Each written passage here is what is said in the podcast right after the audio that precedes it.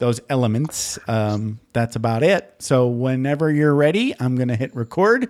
Okay, so take one. Hello, this is Michael Alan Tate, The White Shirt Book. You're listening to Jeff Smith on Vroom Vroom Veer. And if you feel like your life is on a treadmill and you'd rather be running a race, you ought to listen to this. I like it. I agree. It's like, Gene, get me off this crazy thing. Thanks, Michael. Yeah. All right. I'm going to hit stop. Yeah, I read your stuff. Anyway. I read your stuff and I wrote that line. I thought, might as well try it. I like it. Yeah. All right. I'm going to hit stop. I'll be right back. Sure. Are you ready to thoughtfully steer away from your revved up, frenzied, and far too often scripted life? Then welcome to Vroom Vroom Veer with Jeff Smith, where he guides you down the road differently traveled by sharing unique experiences with guests who have managed to shift away from a life stuck on cruise control and veered their way into a more authentic and fulfilling one in all sorts of interesting and kind of remarkable ways. Get ready to Vroom Vroom Veer with your differently traveled road chauffeur, Jeff Smith.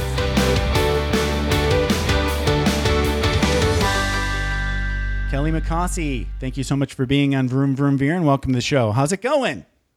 It's great. I'm glad to be here. So you are at lovepeoplemakemoney.com. So talk a little bit about what you're most excited about in your business today. Well, I'm all about content marketing and community building. Okay. My people want to publish content they're proud of, for people they love. And today's been the best day ever. I interviewed someone from my podcast. I did a live stream for an upcoming event, and now I'm here with you. Wow. This is just my perfect day. That's awesome. It sounds like you're having fun. I am. And you're probably working in your PJs. Close. Well, I'll never tell. I'm in my kind of like an athletic shirt and sweatpants. So, woohoo, George Costanza. Okay, so this is Vroom Vroom Veer. We can't talk all about business. We have to go back in time and talk about Kelly McCausey, your life in an hour, basically. So, where did you grow up? Did you grow up in Michigan? Mid-Michigan, yep. Mid-Michigan, all right. So are you still in East Lansing? Is that where you're at? Yes. Nice. So is that where you went to high school too? Well, I went to Mason, little bedroom community outside of Lansing, East Lansing. Okay, nice. So were you sort of like, what kind of kid were you in high school? I love that question because people always laugh immediately and then answer. So that's good. I was in high school. I was violent. Violent. That's the best way to describe it. Okay, that's awesome. And okay. At the end of junior high, I got beat up by a friend. You know, girls in junior high, we're just so awful to each other. All right. And my dad had to pick me up from school. I had been thrown into a mud puddle wearing pink blue jeans, and I was just so devastated. And he says, "Did you hit her back?" And I just did this slow turn like, that's an option? And he might regret it because I did the next year. I was the instigator of quite a few fights. Uh-oh, you went a little dark, huh? I did. I think we all go through that as kids. Like, when I remember I had something very similar happen to me between, I want to say, all of 6th grade, which was my first year of middle school. I got bullied by a couple of friends that were, I think, maybe 1 year older than me. So mm-hmm. they were the passive aggressive type of bully where they would punch you in the shoulder and try to pretend to be your friend. Oh yeah. They weren't really your friend. Guys do that. Right. Especially to littler kids. It's the pecking order thing mm-hmm. because we're still animals, as they say. So, you know, I took those punches all year of 6th grade and I was bound and determined not to in seventh, right? So in that summer between 6th and 7th, I worked on punching my friends. And, you know, they were all cool with it. Well, I don't know if they were all cool with it, but at least one or two of them were cool with it. So I got really good at punching back. I didn't hesitate at all. And as soon as I saw those two bullies, I was on attack mode. So everybody, I think, has to go through a little bit of stand your ground violence when you're a kid, right? Yeah. Yeah. I was just telling this story to a friend recently, and they were just so flabbergasted because they've only known me as this grown-up version of Kelly. Right.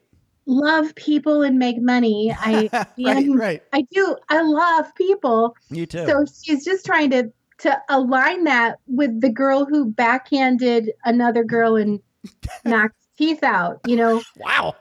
It doesn't fit. And yet it's where I come from. You know, that is true. You know, I think I went also through somewhere in my, you know, development time where I was probably, you know, dipped into bully land. I think we all do, you know. It's almost like you have to touch it to know that it's not good. Yeah. Right? It's like, oh, that works, but ooh, I feel kind of icky after that, you know. Yeah. Yeah. Yeah. I learned that too. It was a really ugly moment when I realized the gal that I hit, the reason I hit her is that someone lied to me about her, which was the exact situation that put me in a mud puddle the year before. Someone had lied to my friend. Right. And so it was a brief but spectacular violent season in my life that once I recognized regret, it, right? Yeah, once I saw it for what it was like, oh yeah, this is not me. Right, right, yes. And, you know, and when you're young, it's like you don't really have much perspective and you just sort of like, all information is true until proven wrong, you know? It's like, yeah. Yeah, it's good to grow up. Okay, so what was next for you in your journey? Did you go to college or did you go to work right away? I dropped out of high school. Okay. I worked interesting array of jobs. Like I've done everything from a single day at a pickle factory. Okay. Single day at a pickle factory. Yeah. That sounds like a good title of a book. Yeah. Or at least a blog post. Yeah. Yeah. My single day at the pickle factory. Yeah. Yeah. And the funny thing is I spent the whole day jealous of the older ladies who'd worked there all their lives. Wow. Because they had the good jobs. Yeah. But I didn't have what it took to get there. Okay. Right. So I didn't go back another day. I only took one day to figure out that was not the job for you. Yeah. Yeah.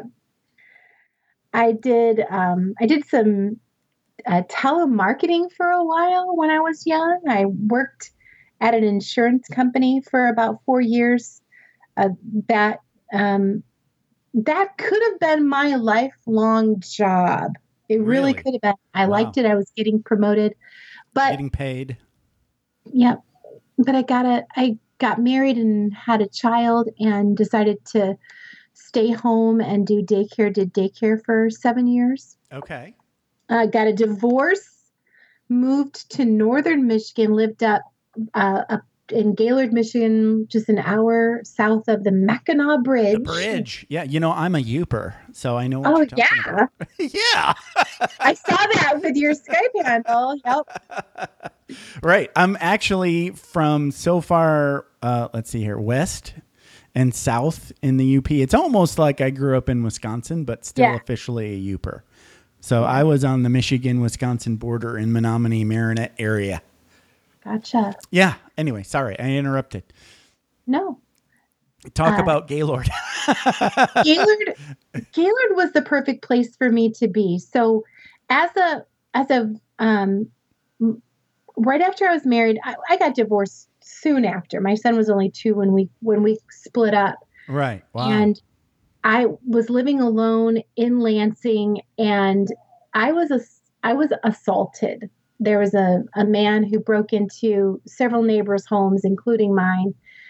And I was extremely fortunate in that the worst possible things did not happen. Okay, right. But I had some wicked PTSD following the assault. Wow. And so moving to Gaylord when my son was 5 was just the perfect thing for me. I needed a change of environment. Okay, right. To mentally and emotionally get back to myself. Right. And the rural housing development loans are such a gift to single mothers, young people who dropped out of high school and have no credit. Okay, right. House. So that's how I ended up in Gaylord, was that was the perfect place where I could get a house. But you were also basically, like you said, kind of like doing that as part of a recovery from like a PTSD recovery move. Yes. Okay. I lived in, when it got dark, the PTSD would start. I don't know if anybody listening can relate. I'm sure they can. The fear that hits you where you just get hyper aware and you're hearing every sound and you can't sleep. And so night after night after night, month after month, year after year, I was a basket case. Sure. And in the daylight, none of it made sense. Right. In the daylight, right. I'm not afraid of anybody, but at night, like I was afraid of crickets. And so moving to Gaylord, I lived in a little rental out on a Seagull Lake in the country. And it was so blissfully, peacefully quiet every night. Right. I got my sanity back. Okay. And bought a house and opened a daycare, ran that for 7 years. And then, my son got tired of sharing his home and his mother with all the other kids. Right. I closed up my daycare and went to work running the office at my church. Wow. Holy cow. Another 7 years. And that brings us into when I started, I dipped my toe into I was already an entrepreneur as a daycare home. Sure. But in the world of digital entrepreneurship. Right. Now, let me ask you this. When you were doing the daycare business, that was basically about the time that the internet started to become a thing, right? Yeah. You probably started that business. There was no World Wide Web. And then it became a thing while that business existed. So did you start dipping your toe into online stuff while you were still doing the daycare stuff? Only personally. Okay. You know, being part of... you were on MySpace and things like that. MySpace never captured my imagination. Right. Okay. But Yahoo groups and GeoCities. Yeah. Building a site on GeoCities, being in chat rooms. Right. I totally missed a lot of those AOL-style chat rooms. Yeah. I missed all of that because I was overseas and I didn't have high speed when the internet first was a thing. And I was a nerd before nerds I was actually on the internet before the internet existed because I was a computer nerd, like from way back, like when I was in middle school, actually when I was in elementary school, I saw a computer. I was like, that's so cool. And then I had my first computer while I was somewhere in middle school, and I was a geek with modems and CompuServe and kind of like precursors of AOL, America Online. So you weren't the internet you were not connecting to. You were just connecting to other computers with a modem that was really slow. Okay. Yeah. They called them bulletin board services back then. Anyway, sorry, I digress. But I was there with you, but I did miss out on chat rooms. So, okay. So, all right. So you didn't really get into the web-based business, but you did have some personal exposure to web stuff. Yeah. Okay. It was in that first couple of years when I worked at the church, when I made that decision, it was in service of my family. but it was not in great service of my checkbook because the church couldn't pay me very well. Right. And so people often came to me for help creating like an invitation for a wedding or a graduation party. And someone suggested I should start a business doing desktop publishing for other people to make extra money. Okay. So I made a website to promote myself as a desktop publisher and never got even one desktop publishing client. All right. Okay. But I had a whole bunch of people say, can you make me a website like that? Sure. Okay. So Gotta pivot. Yep. That's what created this weird sidestep. And at the same time, I didn't know what I was doing. So I had bought my first domain and hosting from a reseller. Okay. And so not directly from a hosting company. All right. Right. I had no idea. Well, this was back in like 2002-ish? Yeah. Okay. Yeah. So the hosting game was completely still pretty new. Yeah. Right. Yeah. It was like speedygoodwebhosting.com or something like that. Yeah. Cause nobody knew it was anybody was doing. Right. Right. Right. And so a few months in, my website disappeared one day. Whoa. And so I was in a Work at Home Mom, I think it was a Yahoo group where I said, help, my site has disappeared. And another Work at Home Mom who was building a web hosting company of her own said, let me help you. So she rescued my domain and got me going again. And that just pulled me into this friendship, which led to a lot of other friendships with other work at home moms. Okay. Those were my first few clients. I did graphic design and built websites and did banners and buttons for people. And yeah. And it was so much different than it is today. Yeah. Like there were no content management systems and WordPress and Drupals. They didn't exist yet. Yeah. There was no Canva or PicMonkey. So no. Everything was very much like you had like a HTML editor. Yes. Or, maybe you just typed in code. Yep. Yeah. Yeah. Actually, you probably learned a lot of HTML. Yes, I did. Scary. Yeah. Okay. So, all right. So how long do you keep that business going and did it pay the bills kind of thing? Oh, it's crazy. I needed to make $200 a month just to keep from getting my phone turned off again. Okay. Right. And so I hit that fairly quickly. I was working so cheap. I was like a mom could pay me $5 to make her a button. And so, I would have this big list of projects that I was working on every weekend to make the money. But at the same time, I fell in love with internet radio. There was a program on World Talk Radio back then, Street Smart Marketing with Mary Goulet. Wow. And every once in a while, she would interview a work-at-home mom named Lynn Terry. Okay. And so I was devouring her archives to find those work-at-home mom interviews. And my eyes were just being open to all the different ways that moms were making extra money from home. Gotcha. And so just about the time that I finished her archives, her show went off the air. So now we're in 2003 and I am just bereft because you lost your beacon.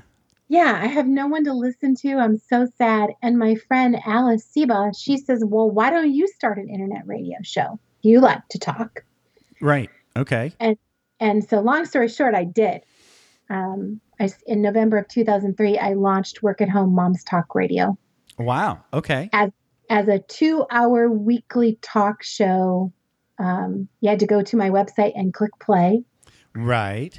I was using Live 365 for my streaming hosting.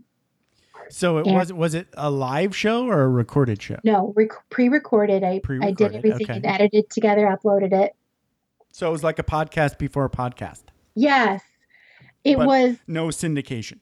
No syndication. I was in talks with some internet radio stations, but right. they all wanted a lot of money right. to put your show on. Yeah. So that was not really, I started to make money from the podcast. I had lots of sponsors early on there. Oh, nice. Okay. But it was the following summer that one day my techie friend said, "Did you see this podcasting thing?" And like 24 hours later, I had an RSS feed and I was submitting Then you were syndicated. Okay. Yeah. Yeah. I mean, it's a very short little step to go yeah. from I'm already recording this show to what? There's a thing where it yeah. can go places? Right. Yeah. yeah. Okay. It went from earning my listeners one at a time to boom. Like, it's like. Yeah. And at that time too, and you can verify this, but like iTunes and podcasting was brand new. So, but there were already a lot of people on iTunes. So like, and there were a tiny amount of podcasts. Yes. So you got a lot of attention, especially yes. if you were established already. So, okay. I went in the first 9 months of the show, I had grown my own little audience of like 250 downloads a week. That's pretty good. But I was really proud of it. I submitted it to iTunes and it quadrupled within 30 days. Wow. So I was just like singing and dancing and yeah. People were finding and coming back to the website and getting on my mail list. And it was just such an amazing wild ride. Back then, like we didn't know the iPod was, or the iTunes was going to be the shizzle. Cause we were also submitting to like, there's like something like iPod, yeah. iPodder, and there's all these different RSS things to get right. submitted to. Like Podbean and yeah, yeah there was yeah. a million of those aggregators or whatever. Yep. There's still yep. a million of them, but they're all different. They're all different yeah. ones now, but yeah. Yeah. Okay. We even created, my techie friend, Lynette Chandler, we even created our own RSS feed, our own RSS reader app. Okay. For people to download that came preloaded with our favorite. Yeah. It's kind of like a show podcast. App, right? Yeah. Yeah. Okay. Back in those days. Yeah. So it changed my life. That. Wow. And that was kind of like the beginning of how you started getting into building the community kind of idea. Yes. Okay. Yeah. I had no idea. I had no intentions of quitting my job. I was just having fun and making extra money. But that summer after the podcast, we launched a paid membership site. Okay. Wow. Okay. That was Mom Masterminds. Right. Nice. Before I knew it, by the end of 2005, I was debt free. Wow. I went crying into my pastor's office and quit my job. Wow. And I continued to do Work at Home Mom's Talk Radio until 2011. Okay. When I turned around and my son was grown and out of the house, I realized that the brand was no longer really authentic for me. Right. Okay. It had run its course, as they say. Yep. Yeah, that makes sense. And, also I would say that's probably, there was a dip in the whole podcast world too. And it wasn't going to like really kick into gear again until 2014-ish. Yeah. So that's the story, but it's bull crap. I never stopped podcasting. I just rebranded. Right. Okay. I never experienced a dip in listenership. Oh, nice. I've only ever grown every single year since it began. So you were able to carry audience over yeah. from old show to new show? Yeah. The people who say that, okay. whom I respect, I still just think you're talking about metrics that are not, that have nothing to do with me. Like maybe the number of new podcasts dipped. Maybe the number of failed podcasts spiked. I don't know. But for those of us who made podcasting a consistent part of our stream. Content marketing, right, yeah. we never saw a dip. Okay. Yeah. Good for you. That's awesome. So you were probably doing something right. Well, we were just committed. Yeah. Yeah. You know, I've learned that like, when podcasting gets trendy, then everybody does podcasts, but they also fade really quick. Yeah. Like I would say like 9 out of every 10 podcasts that they say, hey, okay, well, we got to do podcast now. And then they get like 10 shows in and go, holy shit, that's a lot of work. Yeah. Yeah. Right. Okay. So you were in it for the long haul. You had already built a community. How was it that you were able to take listeners from show A to show B? Because that seems like, I mean, especially if you're rebranding the show to be basically going after a new audience, were you still trying to target more or less the same people? That's a great question. And it was a identity crisis for me. If I'm not a work at home mom, what am I? Right. And for a while I thought, well, what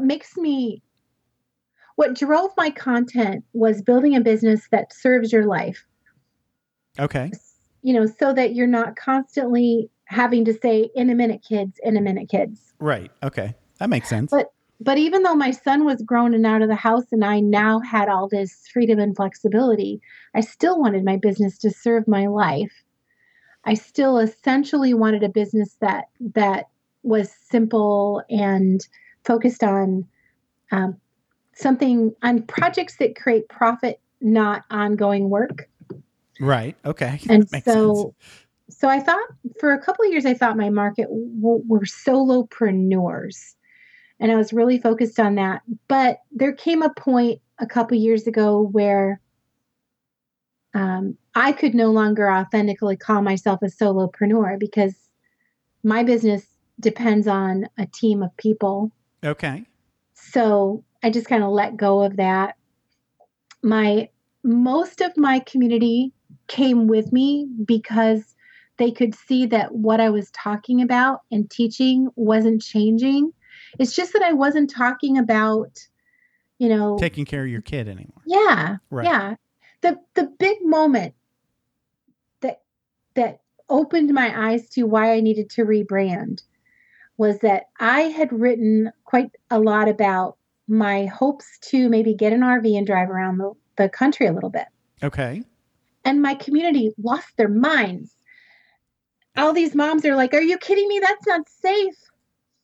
Are you kidding me? I can't even think about something like that. Okay. You know, they were for the first time not going, yeah, I want that too. Okay.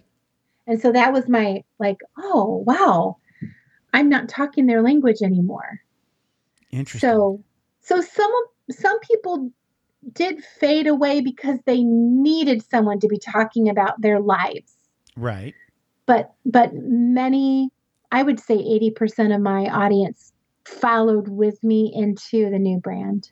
Yeah, it kind of makes sense because if you think about it, everybody's, you know, probably maybe not on the same exact year as you in the journey, but really close, right? Yeah. So I would say a certain percentage of had their kids go away about the same time. So you kind of like we're going through the journey together. Yeah. Which is kind of like why I'm happy. I kind of got lucky with my brand because I didn't make it super specific. I just said, we're targeting Gen Xers. And Gen Xers are going to be Gen Xers until they die. Yeah. Yay for me. I got lucky on that one. So hopefully I don't have to rebrand, right? I'm still, all right. I'm still talking to Gen Xers. They're just older. Yeah. Yeah. We got older together.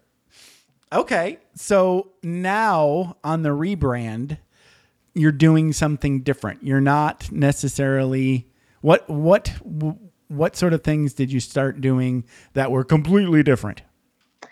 The first thing I did was I declared an 18-month moratorium on the words mom and wham.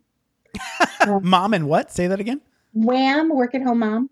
Oh, okay. Gotcha. A little short firm. Okay. Because I had been at the top of that niche for so long that I was the first Work at Home Mom podcast. Really well known, often sought after for interviews. And so for 18 months, my VA and I were responding and saying, no, thank you to anything that had anything to do with moms or whams. Okay. In order to create a clear break. Right. That was brand A. This is brand B. Yes. Right. Yeah. Gotcha. And then I started to, in 2013, I started to host live events. Okay. That was the big thing I could not have done, you know, when I was a single mom raising a child. Sure. You know, I homeschooled my son for many, many years. Wow. Yeah. I couldn't even go to events, you right. know, let alone host one. Right. Right. I gotcha. So hosting live events, hosting a conference every year, hosting retreats every year, that became a big part of my business. That's a big revenue stream too. It can be. Yeah. Right. Done right. Yeah. Yeah. You can make a significant chunk of money all at once, which is pretty cool. Right. It's a lot of work though. Yeah. If an event brand that I run with Nicole Dean is Beachpreneurs. Okay. And it's just for women entrepreneurs. And so if she ever listens to this, she's going to laugh and say, well, the retreats make money. Because they do. But the hotel event, the retreat has often sponsored the hotel event. Beach hotel events are just dang pricey. Let's just say that. But yes. After this is my sixth year of hosting events, and yes, they are profitable. Congratulations. But the first few years, not so much. Well, you know, there's a lot of learning that goes into those things. Yeah, buddy. When I had my first event, I did it in Toronto because that's only 4.5 hours from me, and I had a large base of people there. Okay. I decided if I could get 12 people in a room, I would count my event. Not embarrassing. Okay. So I figured out what it would cost if no one showed up, if I had to pay for the entire hotel contract myself, what's my nut commitment? And I set that date a year out, and then I proceeded to save every penny until I had that amount of money in the bank. Okay. Fortunately, I got 25 people at that first event. Nice. And so I didn't have to have that savings pay for it. But I had witnessed a couple of people host their first events and have it flop and have it devastate them. Right. And I just didn't want to have that stress. So I'm like, I'm going to have all the money in the bank before the event gets here. Perfect. So that I can go into it joyfully. Yeah. Yeah. Perfect. Right. So you didn't have to kind of learn the hard way, but it sounds like you did learn a little bit of hard lessons there by making money. Yeah. Right. Yeah. Talk a little bit about the times you didn't make money, and was it like devastating or just painful? Ooh.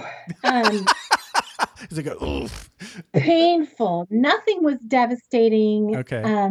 Because I'm still doing events. Right. You're still in the game, babe. Yes. Yeah. You took your blows. One of the most painful experiences, the first two events were in Toronto. I had an amazing event planner that had a great relationship with that hotel. And she got me like champagne, everything on a beer budget. Wow. Nice. So when I held my first event in America, it was a big old wake up call. Mm. I also benefited from a lovely exchange rate with Canada. Yes, good. Just in case anybody ever wants to do that. Yes. But the event planner I worked with in the U.S. let me down a couple times. And the first Exposure and Profit 3 in Atlanta, I was with a big hotel by the airport, and the contract. When you have a hotel event, you're contracting for the event space and a number of hotel rooms you promise you will fill. Okay. And in every other hotel contract I've ever been involved in, that rate is cumulative. So if you promised 15 room nights each night, you've promised 45 room nights. Okay. And they're crediting you for people who book a day early and a day late. Okay. It all adds up. So right. I had no fears going into that event. I had more than fulfilled my nut with right. the hotel. And as I'm driving back to Michigan after the event, I get a notification that my card has been hit for $3,000. Okay. And ouch.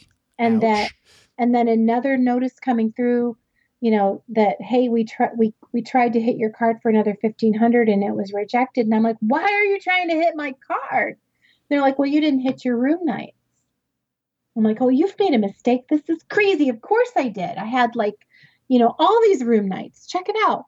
And they're like, no, you were short 7 nights on Friday. You were short 7 nights on Saturday.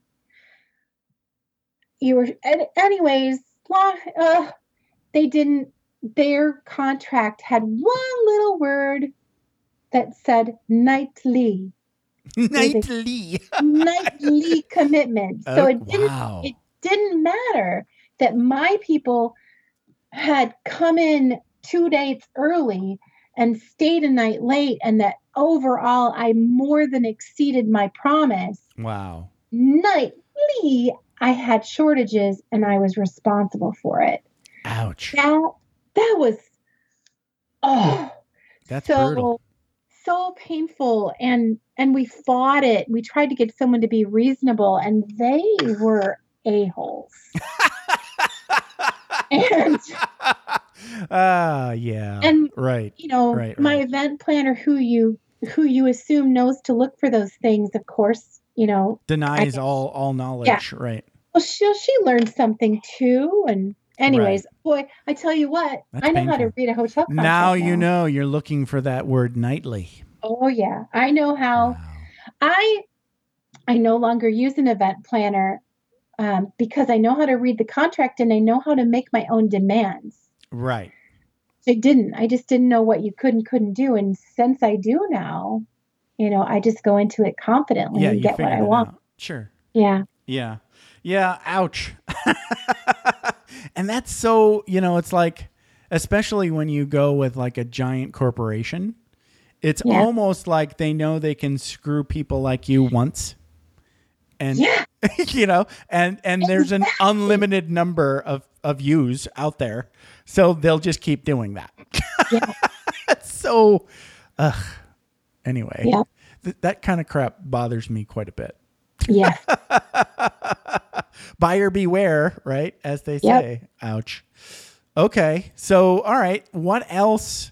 I hope that can't be your total revenue stream, because that's only a couple times a year probably. So you're doing things like, let's talk a little bit about some of these things that I'm seeing on your one sheet, because I like some of these. Talk a little bit about the curious enthusiast.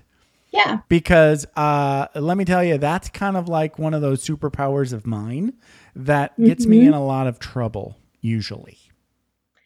Being a curious enthusiast. Yeah. Yeah. Go ahead. I want to hear why you like those people. Well, a lot of people think that they have to do their time in the trenches, work hard, build up a bunch of credibility before they can contribute, do something. Right. Yeah. And I just like to point out that I started my podcast when I didn't know nothing. Right. I was a curious enthusiast. I just interviewed people and asked them questions. Right. I was not holding forth as an expert. I wasn't claiming anything about myself. I was just enthusiastic and curious. And in the process of doing so, 9 months later, I had paid membership, because the crazy thing is that people started to see me as an expert. I spent months saying, no, I'm not an expert, until someone said, would you quit disagreeing with us? You know? So, yeah, right. No, I totally get that whole, like, no, I'm not an expert kind of feeling. Yeah. Yeah. So just get started. Okay. Embrace your curiosity and enthusiasm and start what you want to start. It is, I think the scary part about, and why people try to like shy away from that curious enthusiast, kind of like we've all kind of have PTSD from childhood. Yeah. When we were curious, enthusiastic, and got beat down. Yeah. I remember that happening to me over and over and over again. So we all kind of like have that childlike sort of like curiosity and enthusiasm, especially when we join new groups. But through experience in the old world, I should say, we kind of get like conditioned out of that because a beatdown sometimes ensues after. Yes. Yeah. Okay. So, yeah. So obviously you get that. Yeah. Let me tell you, there are people who will come along and say, who the hell do you think you are? Right. Who do you think you are running a podcast? You don't know nothing about that. Who do you think you are creating a product? What reason do I have to trust you? And a lot of times it'll be you in your own head. Yeah. Saying those things. Yeah. Right. Okay. Yep. Yeah, it's true. And but so that goes to that imposter syndrome kind of thing. Yeah. Yeah. But if you'll just be about it, you know, if you just throw yourself into it, you're going to get all that credibility that you crave if you're consistent and committed. Right. Yeah. You know, and you're willing to be vulnerable and listen to those naysayers and not take it personally. I think that is a huge thing. And then, you know, especially nowadays, it's like with like social media being as it is, you have to basically have thick skin would be too thin. You have to have some sort of geek armor, right? Right. To just say, all right, those people are always going to say bad things to everybody and they don't matter. Basically. Yeah. Yeah. And just do your thing. Yeah. You have to surround yourself with a few people who, we all need a cohort to grow with in our business. And when I look back at the people that were new when I was new, you know, people in my cohort, we are one another's greatest cheerleaders. We knew each other when we didn't know nothing. Right. And we got to take our lumps together and build our experience together. And we were there for each other when the people come along and say, who the hell do you think you are? Right. Yeah, you can turn to a friend and say, will you remind me? Well, it's good to ask yourself that question, I think. Mm-hmm. You know, whenever I ask that question of myself, you know, I'm trying to take the piss out of my own ego, basically. So I don't even really listen to other people saying that. Because, you know, I don't care. Unless, you know, I know you, respect you, love you. What you are saying is like, I don't need, just let that go, you know, really. But when I'm saying it to myself, I usually say, you know, who the hell am I? You know, I'm just a schlub like everybody else. I know what I know. Yep. Right. Yep. Yes. I think it's important to take the piss out of oneself on occasion and not, you know, and you know, you can still be confident and move forward, but you know, don't get that head so big you can't get through the door kind of idea. Yeah. If you get up in the morning, sit down to write an email, record a podcast, write a blog post, whatever. If you sit down and say, I am going to be an expert thought leader today. Right. Good luck. Good luck. Exactly. That's going to be really boring, really. But when you get up and say, even after all these years, I am still just a curious enthusiast. Right. When I just get up and say, I am going to be enthusiastic about my topic today, I am going to be curious about how it's going to work, then ego just gets to take a break. Right. You know? So true. Well done. So talk a little bit about this. We're wrapping up pretty soon. We got about 10 minutes or so left. But I want to get to a couple more things. This change in your pocket theory, and then maybe talk about the bright, shiny object thing and then wrap it up. Okay, cool. So change in your pocket. What's the change in your pocket theory? Change in your pocket. This applies so beautifully to email marketing. If you have an email list, right, and there's a whole entrepreneurial twister in our brains over how often we can mail our list, and how often, right, how often can you make an offer to your list? How often can you send a promotion? So this is actually born from a talk I heard at church many years ago. Change in your pocket is about relationship currency. Okay. So you start a new relationship with a person. We're going to think of them as email subscribers, members of your email community, but you could think about your wife, your sister, whatever. Mm-hmm. You wake up and you start a new relationship with somebody. You have a dollar's worth of change in your pocket. Imagine quarters, nickels, and dimes in your pocket. Okay. I'm with you. It is a small pocket. So the most you could ever fit in there is $2. Okay. So every time you do something selflessly, you think it's selfless. You say, here's a new podcast I published today. Please enjoy. Mm-hmm. We could argue about whether you're earning a dime or spending a dime, because you're asking them to listen. Right. It's an ask, but it's a very selfless act of giving. You've earned a dime. Okay. Here's an amazing article I just read. You earned a dime. You're earning some relationship currency. If you give too much, you're going to hit that $2 limit, and you cannot fit any more change in your pocket. If you continue to give, it's wasted. Okay. It's so in you've order given to more than your 20 dimes or whatever. Yes. Okay. You human beings have a natural awareness and desire to have healthy give and take in all their relationships.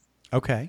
So if you give and never let them give you anything in return, they're going to tune out. Wow. Because they are not in relationship with you anymore. Okay. So you want to give and ask and ask. Give and give, ask and ask. You want to you don't want to grow broke.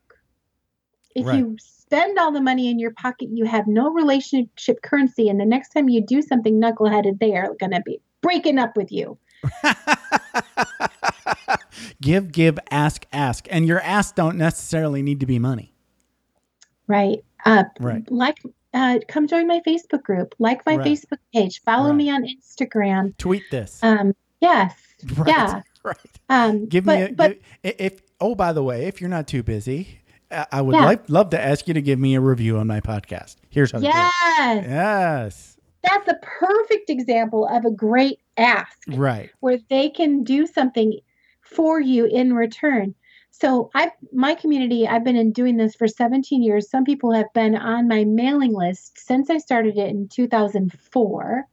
So they have been, they may have spent some money with me at some point and not really need anything from me for years because they're established, but they can leave me a podcast review. They can share an article. They can give back and they want to. And they're on your team. They're still on your team. Yes. Yes. They're in the club. They're in the community, as they say. Right. So if you've ever bought into the idea that you have to give for months and months before you can ever ask for anything in return, we've just debunked that. And I think it's also important for all of us, like suffering poor people or people who are afraid to ask. You know, I think it's a Midwestern thing to have this mantra in our head of, oh, I don't want to bother people. Oh, I don't want to be a bother. It's rude to ask, right? But we all do, you know. Yep. And I think it's important to know that when you're in a community, you are actually thinking about ways that you're looking for ways to help out. You want to help out. You want to contribute because that makes you feel part of the community. And it doesn't have to be money. It's probably, mostly not money. It's little things just to be, sort of like give and take. So that's kind of nice. I like that. Yeah. I've heard this before, but this is the first time that I think the light bulb went off for me. So that was a really good storytelling moment for me. Well done. You hear like folks like Tim Ferriss say, when I have a big ask, I make sure there's like a give in front of it. And I never really got that. I was like, but he always does it. I mean, like every show, every blog post, everything he does is like, 90%. There's a huge give, right? His blog posts are epically long, right? Yeah. So it's like a bunch of give and then ask. It's like, oh, by the way, reviews are always awesome. Thanks. Yeah. And it's so simple, really. And then like, if it's a bigger ask, then make sure you've got like a lot of, you kind of like set up. How do you set up your big asks? Yeah. Well, I offer digital products and coaching programs, and I run challenges a couple of times a year. And especially when I'm getting ready to run my Stretch Yourself Challenge, I'm going to do a sequence of promotions, right? That are pretty, ask. So I make sure I have a full load of change in my pocket. Okay. Don't be running on empty with a nickel or a dime in your pocket and expect that your community can withstand a launch. Right. When people say, "Oh, I hate launches," you didn't have them on an empty pocket, right? Yeah. Yes. Ah, that makes sense. Right. That's really good. I just learned a lot. It's rude. It is. We're told as children it's rude to ask, and yet you could ask your nana anything. I'm proof. My 3-year-old granddaughter could come in here and ask just about anything, and I would be a joyful yes. It is not rude for her to ask. But it is because we have a delightful relationship. Right. It can be that way with your community. If you develop a warm relationship and maintain great relationship currency, when you ask, they will be delighted. They will be happy. Yes. It'll feel natural and fun, and they'll be looking for more ways than you can offer, probably. Yes. I've been in a community like that. There's this author who started out as a podcaster. His name's Scott Sigler. And I was there when he was authoring books for years and years and years and not getting any sort of traction or deals. And then podcasting came along. He started giving away all of his novels for free as podcasts. Wow. Yeah, I know. So lots of giving. So every time he asked, I was totally in on, okay, whatever I can do to help the other junkies, because I'm in this, I'm having fun. And, I want to be part of the party. That's the way I was looking at it. And I still buy all of his books. Anyway. Okay. So, before we wrap up, let's get into this bright, shiny object syndrome. So I'm kind of have an idea where you're going with this, but please. So it's bright, shiny object syndrome is not a bad thing. People say, I've got this problem with bright, shiny object syndrome. Squirrel! Yeah. Well, here's the thing. We are genetically designed to notice new things. Right. It keeps us alive. Right. So celebrate that. And as an entrepreneur, we need to notice new things. We need to evaluate new things. So always, right. My secret is to have a budget. Just like I have a budget for business expenses. Okay. I have a budget for bright, shiny things. I love it. So up to 15% of my work week can be spent trailing through some social media rabbit trail. Right. Reading somebody's sales page, checking out a new podcast, exploring some new software. But when I hit that 15% time limit, boom, done. Right. Okay. And that way it doesn't overpower me and suck my life away. Right. Because it could. There's always something new. There's an infinite amount of internet rabbit holes that we can all waste our lives down. Yes.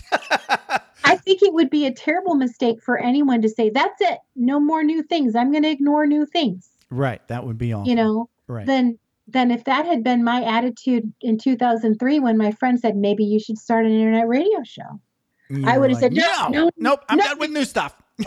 Yeah. I'm not curious anymore. Everything's cool. I'm good. Yeah. Yeah. That would be crazy. So yeah, set a budget. I love it. It's perfect.